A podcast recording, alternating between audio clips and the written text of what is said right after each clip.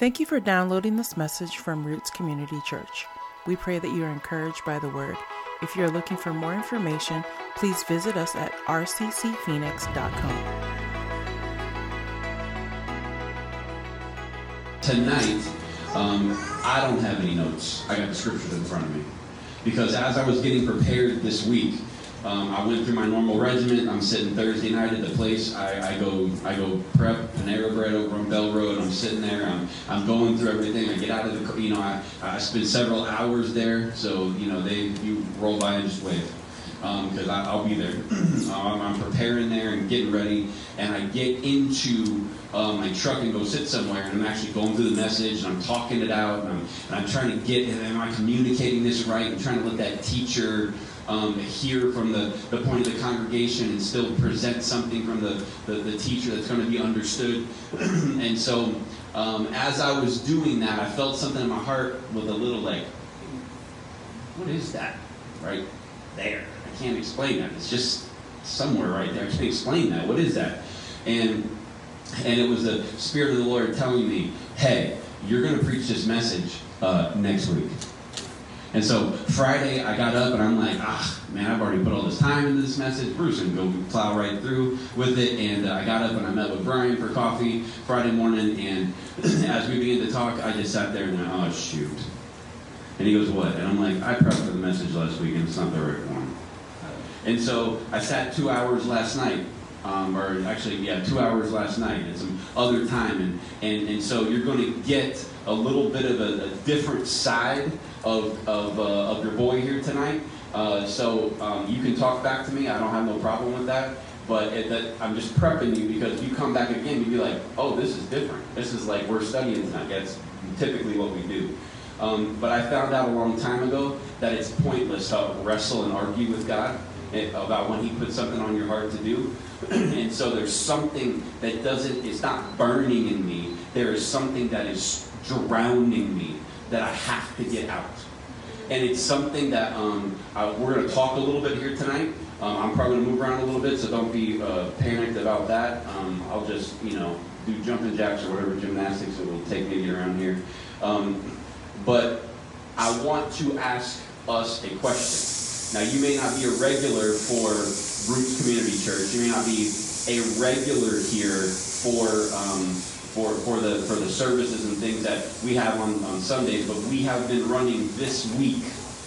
This is our 90th meeting. 90 services since we started September 22nd in uh, September 22nd, 2019. 90 of them. Most of them have been virtual or at my home. Thank you, COVID. Dr. Fauci, you can be fine that guy. Um, but, uh, you know, it's just a joke. Come on. Um, most of them have been that way, but there has been a connection that happens um, through the body of Christ regardless. And so I want to ask a question.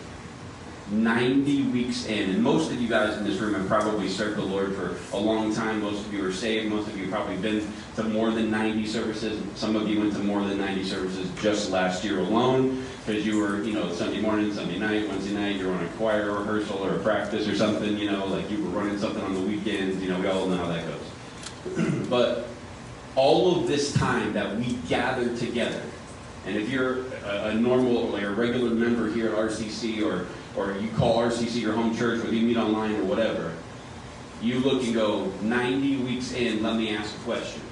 Or if you haven't been here all those 90 weeks, but you've been in, in, church for a long time, let me ask us a question. Why do we come here? Why do we come here? Anybody? This is the biggest adult attendance we've ever had at Roots Community Church at one time, outside of probably one time in my backyard when we met together, and nobody's got nothing. Come on, somebody got a response to this. How many? I mean, why do we come here? Hear the word. Hear from God. Right. So we try to hear, get fed and hear from God. Okay, right there. We come here because we need to understand God's word. We need to dive into it together. We need to pick it apart. We need to understand. That is how we are fed. We are not fed from the motivation that happens from here, from the, the, the, the applause that happens from here, from the, the, the amens that happens from here, the Jericho marches that used to happen in my old church. That's not how we're fed. We are fed from the Word of God. That is a component of why we come here. Why else do we come here? Fellowship. I'm sorry? Fellowship. Fellowship, right. So fellowship just doesn't mean dapping somebody up, hey, how are you, patting them on the back, and then let's go grab a burger sometime and never doing it. Hey man, you good? Yeah, good to see you, bro. How's the family? Good. How's your family? Good. We should grab coffee sometime. Cool. And you walk away, and both of you know you ain't never gonna call each other for coffee. Because I ain't like that person, but I gotta be nice because I'm in church. True fellowship is peeling past the layers, taking the facade down, having a genuine connection with another believer that says, hey, it was rough this week. Yesterday was hell on earth. Last night I went through this. Thursday was like this. Not that you always got to be the woe is me person, but at least be honest. Because unless we're going to be honest, we can't fellowship. Right. There is no there is no relationship without honesty. There's only a facade. It's got to go away. And we come here so that we can encourage each other, that we can fellowship with each other, that we can build each other up, that we can look at you and be like, "Hey, you have you you've been carrying a hard weight. Me too. Not right now. I've been through that, but guess what? God sustains you. Let me help pray. Let me pray for you right now. Let me listen to you. I'm not going to try to fix your scenario because I don't even know it's the middle of it. God understands it better than I do. Can I help you in some way? I don't know. I'm going to pray for you. I'm here for you. Call them up, shoot them a text two days later. I'm praying for you. I'm thinking about you. Encouraging the body, fellowship.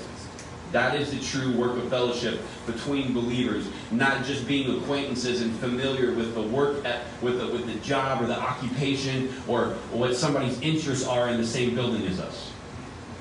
Why else did we come here? Worship. Worship. Yep. We all we all put God in His rightful place. We tear down any stronghold, any idea, any other thing, any other person, any other idea, any other belief. We tear it down and we put God in His rightful place corporately to say He is good, He is holy, He is worthy, He is the author and finisher of our faith, He is salvation, He is powerful, He has everything under control. I don't get it, and it doesn't matter because He's God, I'm not, I am His, I belong to Him. Amen. Worship, submission, honor, and affection are the three words in the Bible that, that it uses for worship. Submitting to God, honoring His requests, and showing affection towards Him, talking good about Him. Why else do we come here? Accountability. So I can look at somebody else in the face and go, hey, I told you last week or a month ago I'm struggling with this. I'm still struggling with it. Here's why. I give a line item list, and you could, you may think in this room like, oh my gosh, people do that. We should. We should. That's going to require me to actually get to know somebody and pull my facade down and be transparent and let them know that I struggle with this. Yes. Because why? You're human. And there's no superheroes in this room. Anybody else? Hearing the word increases your. Yep. The word increases your faith does his work in you, okay? So we come here to be fed. We come here to worship. We come here for accountability and relationship and for our faith to increase. And those are elements of things that happen here. But why? Why listen to the word? Why worship? Why seek accountability? Why have genuine relationship and fellowship? Why increase our faith? Why do we come here?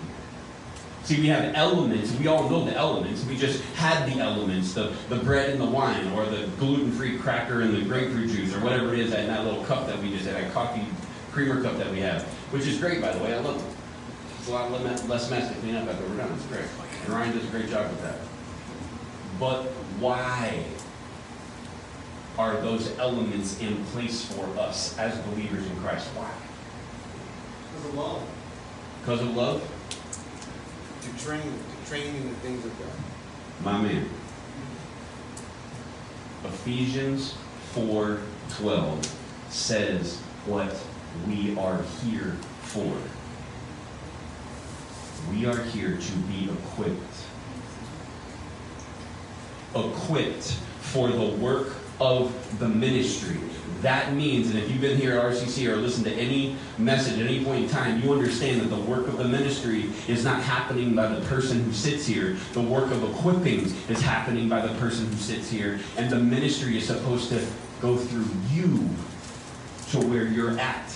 And the places that God's placed you in your career, in your family, in your job, wherever it is, that is the place the missionary, the mission work, the ministry, the missionary endeavor happens in your life. You are the minister. And if you didn't know that, now you know. But I've been given to the organization so that you can do the ministry. I just go and I'm the I'm like the street marketing team, like the grassroots like flyer guy. No. Because then it gets built around whatever we do here. And whatever we do here is not what anything can be built around. Everything has to be built around Jesus. We are here to be equipped to go do the work of the ministry. I'm going to have Jules put a, a scripture on the, the screen Matthew 5 14 through 16. You are the marketing team for the local church in your state. I think I read that wrong. You are the congregation member who fills a seat so that everyone can feel like we're doing something on the church staff. No. That's uh, First American 514, not the Bible.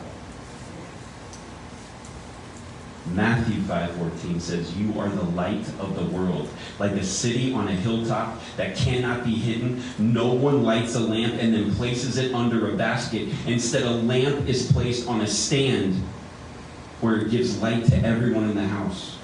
In the same way, let your good deeds show out for all to see, so that everyone will praise your heavenly Father.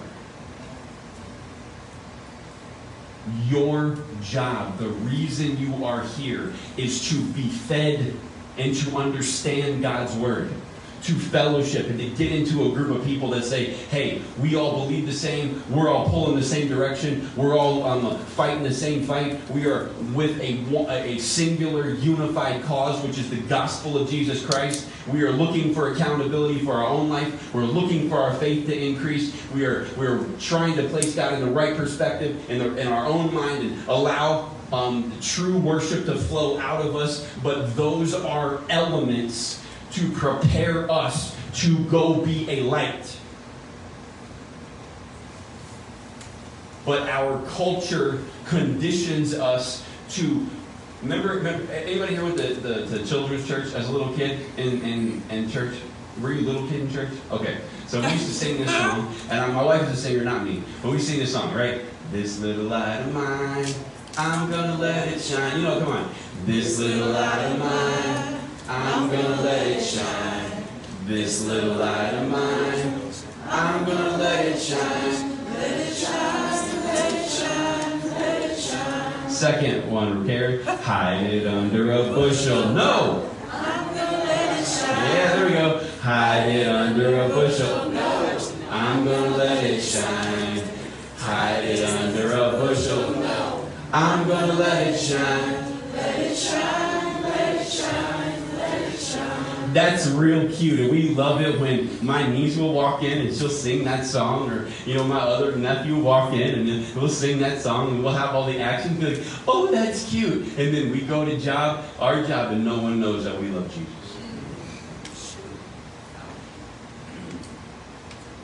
Yay! Look at those little kids. Yes, we're teaching them a Bible story with a, like, like in a song form. It's awesome. But nobody in the world knows that we are His. Nobody. Our job is to go be the light of the world. When we are the light of the world, it means there is something that is in us, that is coming out of us, because it is lit up inside of us. There is a life the power of the Holy Spirit. If you are a true believer in Jesus Christ, the power of the Holy Spirit has lit you up on the inside and it has begun to bear fruit and pour out of your mouth, out of your hands, the way you talk, the way you treat people, the way you give grace, the way you show compassion, the way you the, the way you uh, you're generous to other people and meeting other needs and, and giving to, to the things that God puts on your heart to give. But why in the world why in the world do we need to do that? I mean, God's God, right? He can't just show up and be like, oh, boom, here's a pile of money for you to be for your job. Hey, your kids need $6,000 to go on a trip to Seattle, and bam, he can have somebody write a check. Mm-hmm. But why are we involved? Why do we got to go be the light? Why can't he just shine a light from somewhere? He could just plant a big old pole somewhere. This is the light, this is the truth, and once you believe, man, there's a portal right out here. That'd be a lot easier. That'd be a lot easier. Why? Genesis 1 27. So God created human beings in his own image. In the image of God, he created them, male and female. He created them. Now, for a long time in church, I looked at that, made in his own image, and it was the, ooh, I have value. I, am not God, but he kind of made me to kind of look like him, be designed like him, and we can all have a good old hallelujah moment right here and let an organ scream in the background and like, you were made in his image. That's what Imago Dei means. The original language, Imago Dei. You are, you are made in his image, in the image of God. But there is another meaning to the image of God that draws, that digs down a little bit deeper. We're not just made in his image. We are his imagers. We have been placed here to carry out His work. He created us to be His imager here, in His image, to reflect His nature. And then stinking Adam and Eve, fruit off the tree, and now we're derailed. But when you are the light of the world, when you give your life to Jesus, when you are fully submitted and surrendered to Him, guess what happens? That light that is not alive in you on its own, when you come to faith in Christ, the Spirit of God is in you, and the light begins to shine out of you, and you are put back in the place of His imagery. Does that mean you're little gods? No. If anyone tells you that, run from them. You are not deity. Being saved does not put you at the same level as a mini God. That whatever comes out of your mouth, because God spoke, you spoke, and you created, and you create just like Him with your words. Uh uh-uh. uh You don't have that ability. I don't have that ability. What we have is the Spirit of God living inside us his light shining through us so that we can be His imager on this, on this earth to reflect and represent what He's about His character, His love, His joy, His patience, His kindness, His goodness, His faithfulness, His self control that we cannot example on our own, no matter how much we try. Self effort and self reliance and self discipline will never get us to the place where our light will shine that bright or we will have any power to overcome anything on our own. That's why people spend a lifetime trying to self medicate them themselves with, with all different types of things. You could be sitting here and be like, well, I don't do drugs. Yeah, we medicate other ways. We medicate a million different ways. But our goal is to be light because you are his imager intended to reflect his character and his nature into a lost and dark world. Darkness is not a thing. It is merely the absence of light. If you have ever walked into a place and felt like, oh my gosh, it's just so dark and heavy here, I have done that myself. You know what it means? That means that there is just an absence of what you carry in that place. It doesn't mean that you're overwhelmed. The darkness can never be too great to overwhelm a light because darkness is not a thing. It's the absence of something. But if you are the light of the world, if you are representing, if you are reflecting the character of God, everywhere you step, the darkness suffers. Not because you got some great power, not because, oh man, my steps are ordered. I'm going to walk in here and I'm going to start kicking some devil butt. No, the light of God is inside of you. And when it shines everywhere we go, the darkness has no option but to be lit up. We have to be the light of the world. If we come to this church, I'll speak to this one, but it, the same principle applies to anyone out there. If we come to this church and we think, oh, I got the word, I fellowship today, I had an honest conversation, my, my faith increased, I, am accountable, we, we worshiped. I did all those things. I go, oh man, this is great. And we leave and cover our light. We have done nothing. Nothing. All we have done is repackaged the old thing that most of the people in here that I've had conversations with hate. Just follow the rules. Do what you're told. Do all the little things. You check off all the little boxes, you're going to be real good. Here's all the Jesus rules, and I knocked them all off. And yeah, we're all really good. Yeah, I did the Jesus thing today, and I'm a Christian. I can feel good that I went. I went home. and I didn't cuss somebody out today, and I, I, I read my Bible. There's you know four minutes of that on my way to work, in between my in between my my, my, my breaks, and I, oh, we're good today. No.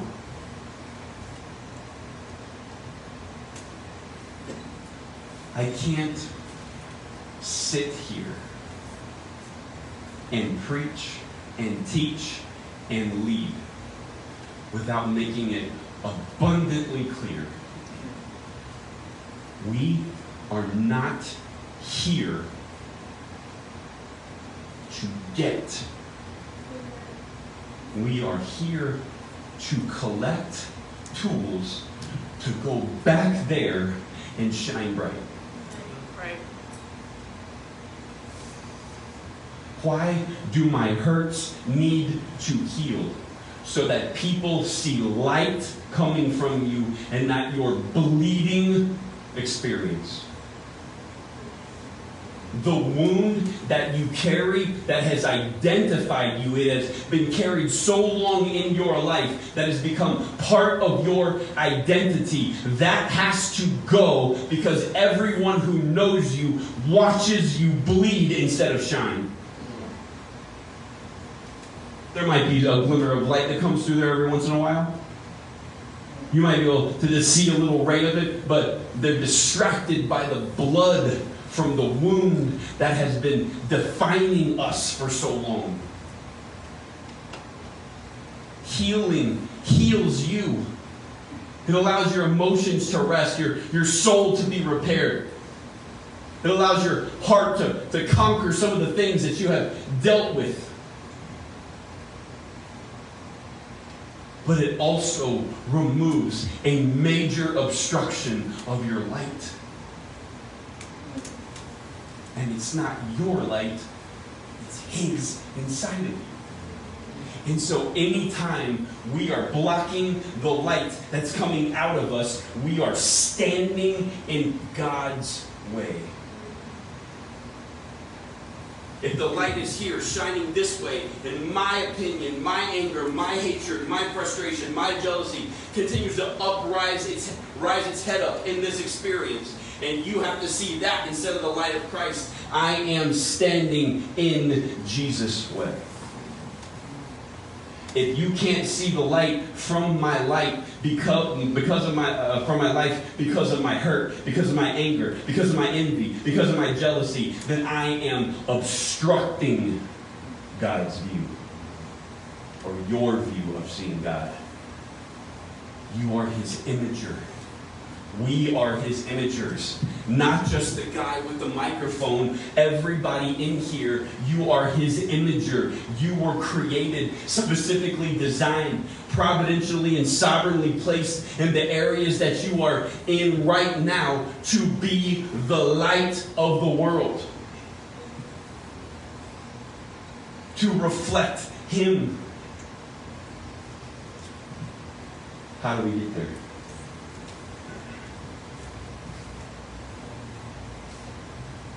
James 4, 4 through 10. We're up on the screens. I'm going to read it out loud. You adulterous people, do not know that friendship with the world is enmity with God? Therefore, whoever wishes to be a friend of the world makes you an enemy of God. An enemy of God. Or do you suppose it is to no purpose that the scripture says he yearns jealously over the spirit that he has made dwell in us? But he gives more grace. Therefore, it says, God opposes the proud, but gives grace to the humble. And I'm the one who underlined these next few words. Submit yourselves, therefore, to God.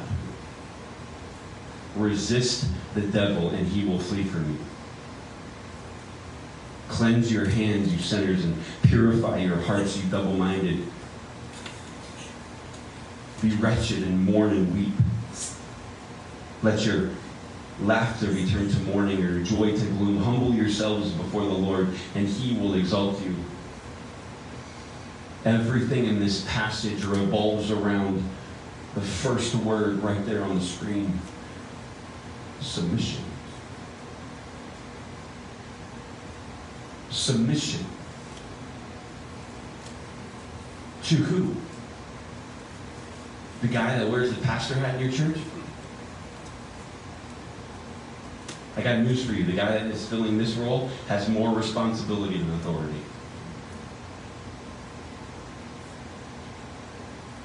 I don't have authority over you. I can only give you the direction of what's outlined and put in my hand as a tool from Scripture. If you want to ask my advice, cool.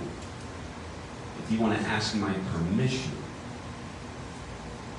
you put both of us in a dangerous spot. Yeah. I have no right to tell you who you can or can't marry. I have no right to tell you if you can or cannot leave this fellowship congregation. None of that is my right. I can't call you cursed or blessed. I can only point you back to the scripture and use the tools that God has given me from His Word to help you. And there's some people in this room who might be like, darn right. I know that guy. I know the guy who does that. I know the pastor who does that. I know the minister who does that. I've seen them suckers. Me too. And you can feel all of a sudden really justified, like, heck yeah. Say it again, Matt. But guess what that does? It puts the responsibility where it rightfully belongs with you. You are responsible for what you do with what has been presented to you. I don't like that scripture. I don't like that word. So I'm just going to pass on that one. I'm going to throw the notes away. I'm going to drop them in the garbage on the way home because I ain't reading those again. Well, I didn't really like that one. Okay. It's on you. The responsibility lies with you.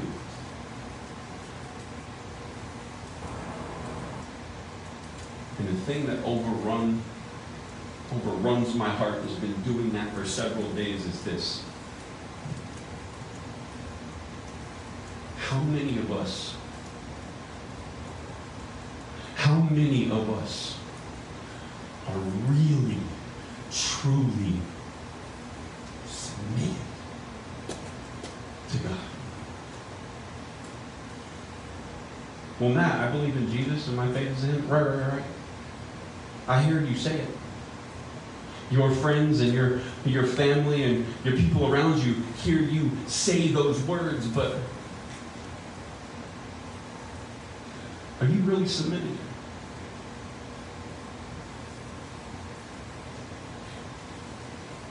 It weighs on my heart as a pastor, as a fellow brother in Christ. It weighs on my heart so much that I could not go another week without asking you to reflect on your own life and say, Am I truly submitted? Have I submitted myself to God? Have I taken the offense that has defined me and have I driven it to the side and said, I don't care about the offense anymore? I'm submitting to God. Do I look at the, the bad hand that I was dealt in life? Do I look at the fact that my dad died when uh, uh, very early on in my life?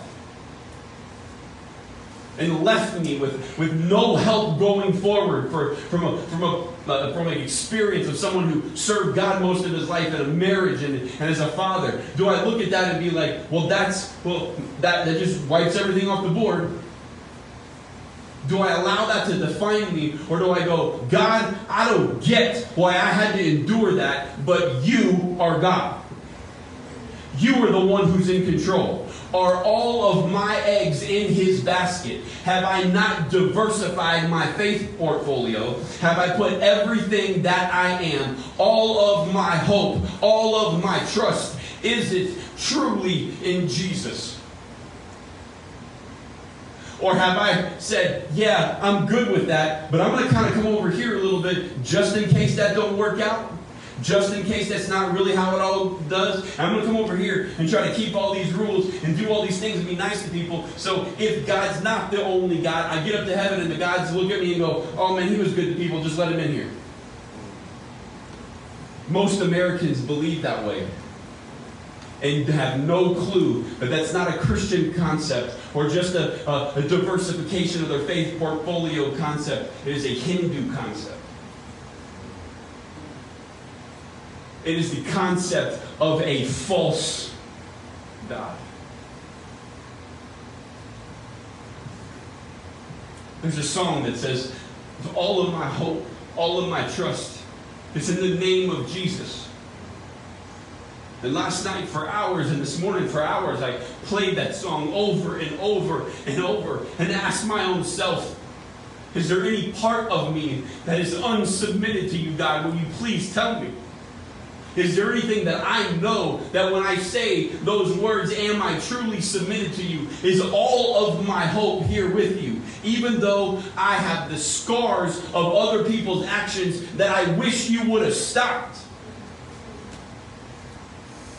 Why did you let that person do that to me?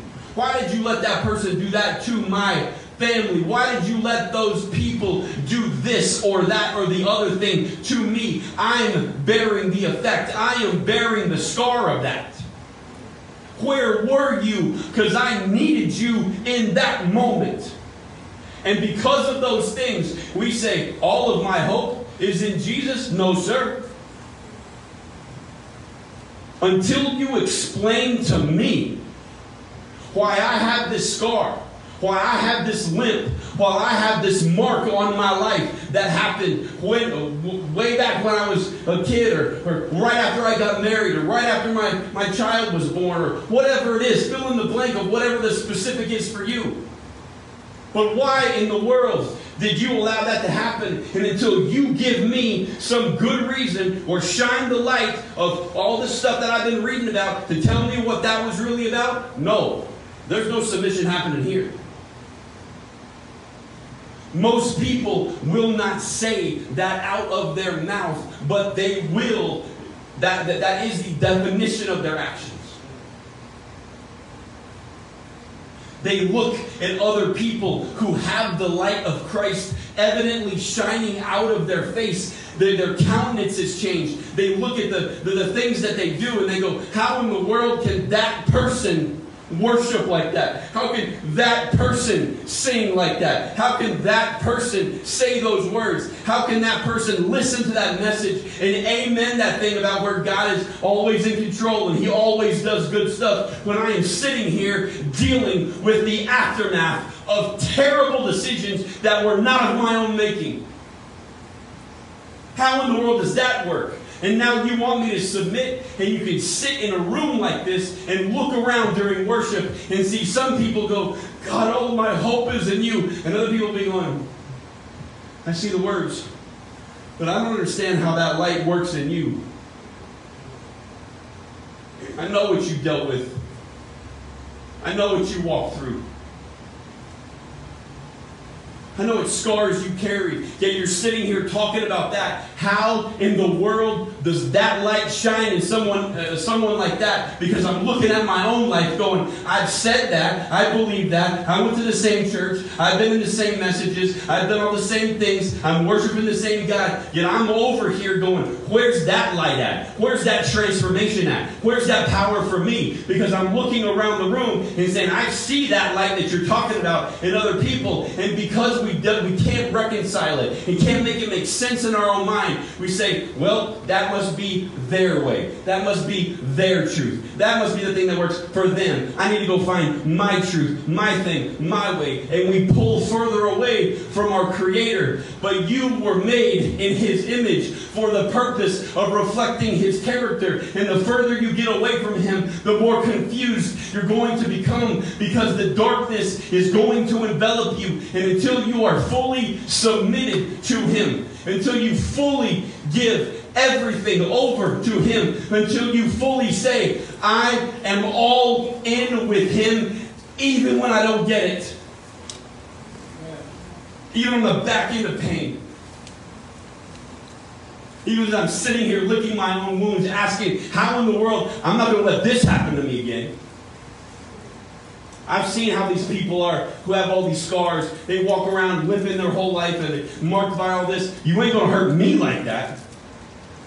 And what do we do? Nope. I'm going to keep all that at an arm's distance. Yeah, I know about it. Yeah, it could be true. But until he explains it to me, I'm not in.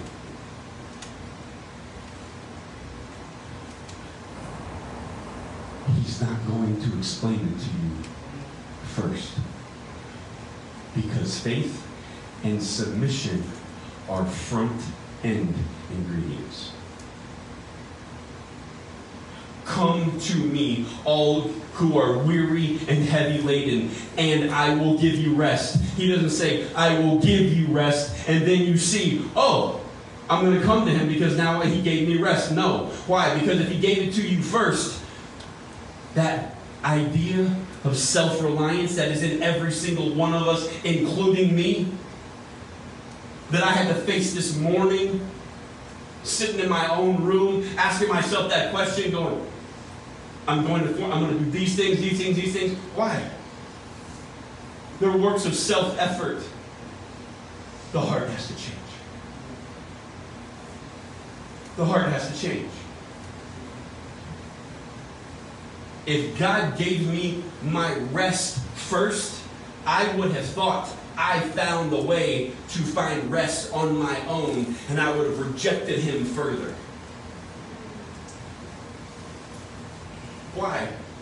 Because my sinful, fleshly nature wants me, this, to be in charge. It wants this to sit on the throne. And I want to submit to me, to what I want. But I'm telling you the key to freedom, the key to being the light of the world, the key to wholeness, the key to joy, not just happiness that's temporary, but a joy unspeakable that can come out of your belly, that comes from the power of the Holy Spirit, starts and ends with submission to God. That's where it starts. I cannot go another week sitting here preaching and teaching the gospel without asking every single one of us are we submitted? Why? Because God's orchestrating your steps to be in a place to reflect that light to everyone. And I'm not talking about the superficial new age thing where people go, oh, this person's sick. I'm sending you love and light. Stop it. How do you send love and light? I used to watch Care Bears as a kid. Like, it'd like shoot right out of your chest. If you don't know what Care Bears are, yeah, you're under 25. but just send it out there. Send the positive. How? Stop it. Submit. Submit yourselves, therefore, to God. Submit yourself, therefore, to God. I am telling you, I sat. I sat last night because I was so convinced that there's people in here who are on the verge of submission, or you have run up to the edge of the cliff and looked over and said, No, nah, I'll keep my hurt. You've run up to the edge and said, I want to do that and I want to have my light shine like that before men, but you may have dangled your foot off the edge of the cliff and said, Oh man, that would be fun, but that would mean that I would have to go all in, not understanding why God allowed the thing to happen to me. Isn't He big enough to stop it? Isn't He big enough to step in here and, and, and raise up some standard against it? And what His uh, the, the Word says? And we can go on and on and on. But my friends, submission to Him is the key to everything. I want my answer. You know what? I don't have answers. Oh, well, God allowed you to go through that, brother, so you could help people on the other end. Maybe. Maybe not.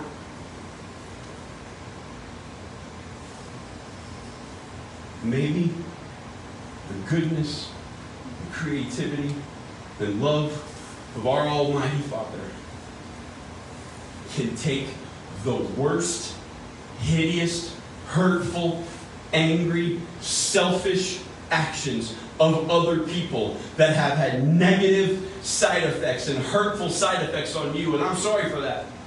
But maybe, just maybe, God can say, Man has tried to destroy you, but if you submit to me, I can step in here and take what the enemy, what the flesh, what these people meant for harm, and I will flip it on its head and use it for good.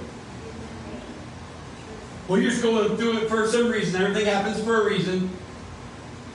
What? Yes, every cause has an effect. It could have been your own bad decision. But most of the pain that we carry is because we cannot understand why God would allow someone else to do something to us when it was undeserved to us. And we now are in a submission struggle to, I'll kneel down here if you just explain yourself to me. And if he does that, no, you become the one in control.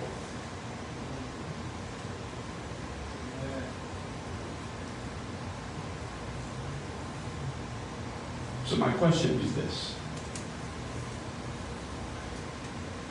Who needs to submit?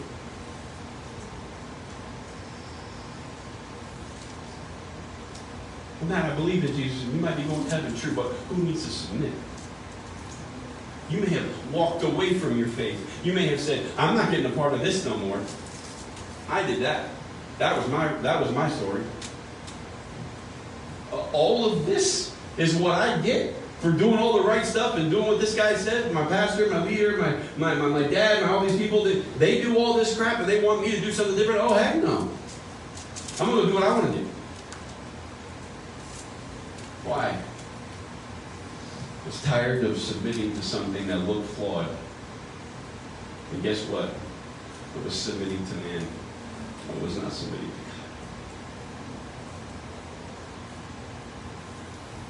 Because the truth of the matter is, God has never left me. He has never forsaken me. And I guarantee you, because that is His character, that is His nature, He has never left you. He has never forsaken you, no matter how terrible the event was that happened from other people or was the product of your own decision. My friend, there is grace for you. Can we just read that scripture? There is more grace. There is more forgiveness. There is more freedom awaiting you. And I'm telling you, God is going to place you in positions, not because, oh, Matt, let's give a prophetic word. No. Because he is going to place you into positions according to his word that you can reflect his character, his nature, be the light of the world to people who need the same thing that we needed, that I needed.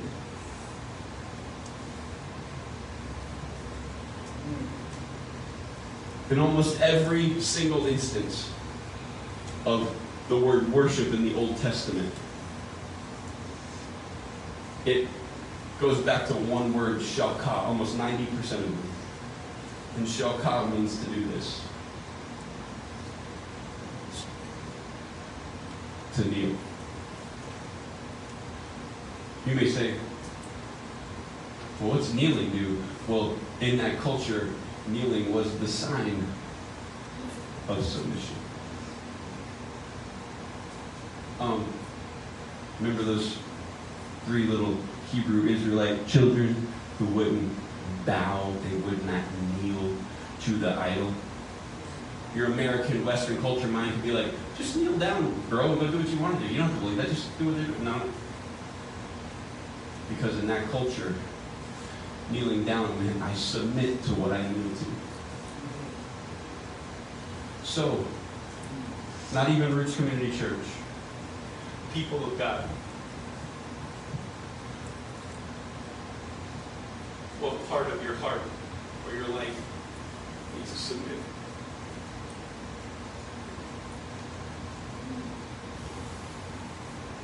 Wait, I want go somewhere. I want to be somebody. I want people to look at me and I want to have money and be able to be like, oh, yes, what God did for me. Stop it. Reflect His light. Reflect His character. Be His imager.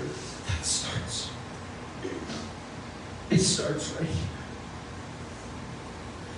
When I say all of my hope, all of my trust is in Jesus, it means that when stuff happens that I don't understand, when hurtful scenarios overrun my life and my heart, I stay right here and say, God, help me. Instead of standing up and going, God, why?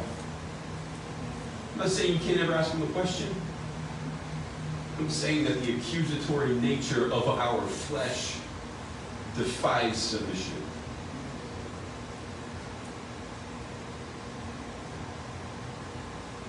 And I could not.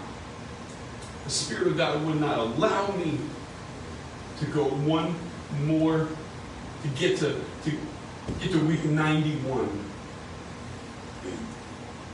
before we stop and say,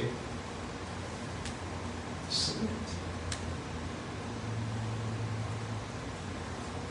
I wish I could convince you that that is the place of freedom, but you have to go there on your own.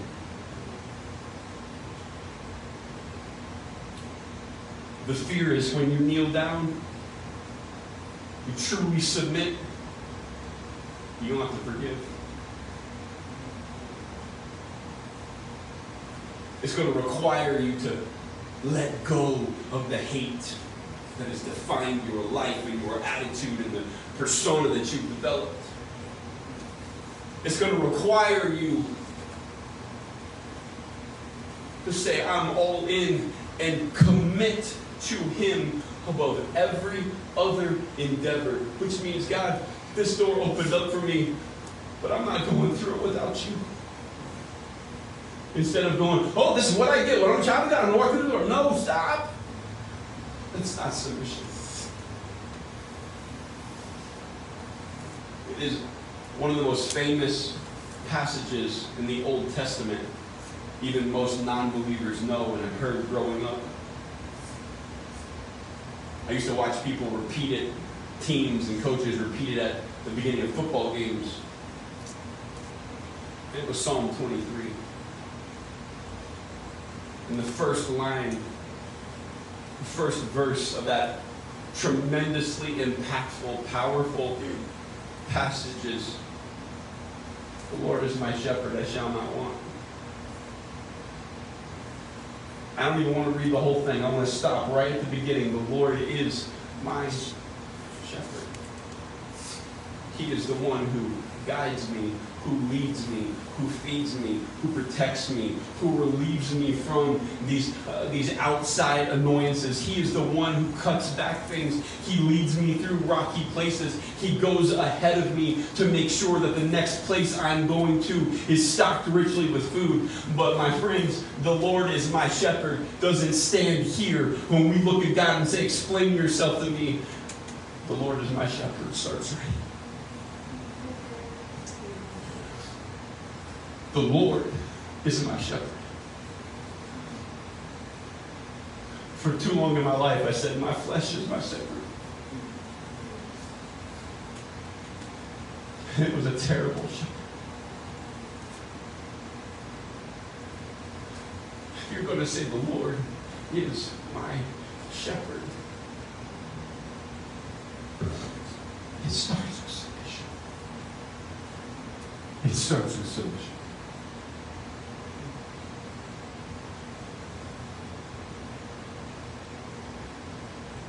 So that's my question. To all of us here tonight. Is he your shepherd?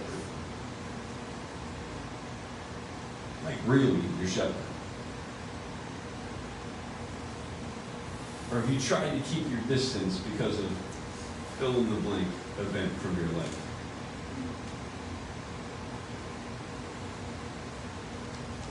Now, you don't know how bad it was. You're probably right. But if I pass the mic around, we'd be here for a week. but If I pass the mic around and let every person talk about the thing that they have suffered through in life, no one would be like, oh yeah, been great. That I haven't suffered anything. Pass the mic right along. It would never happen.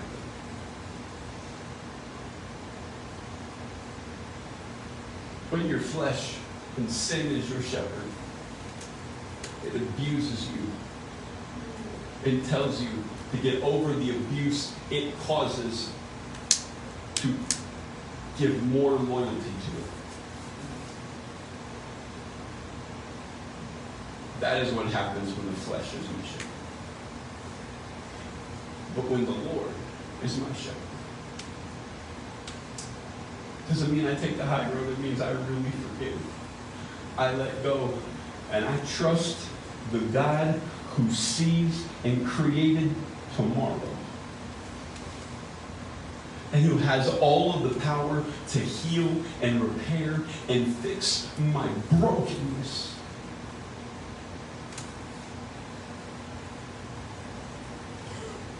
He is my shepherd. And when He's my shepherd, I shall not want. When the flesh is my shepherd, I only want.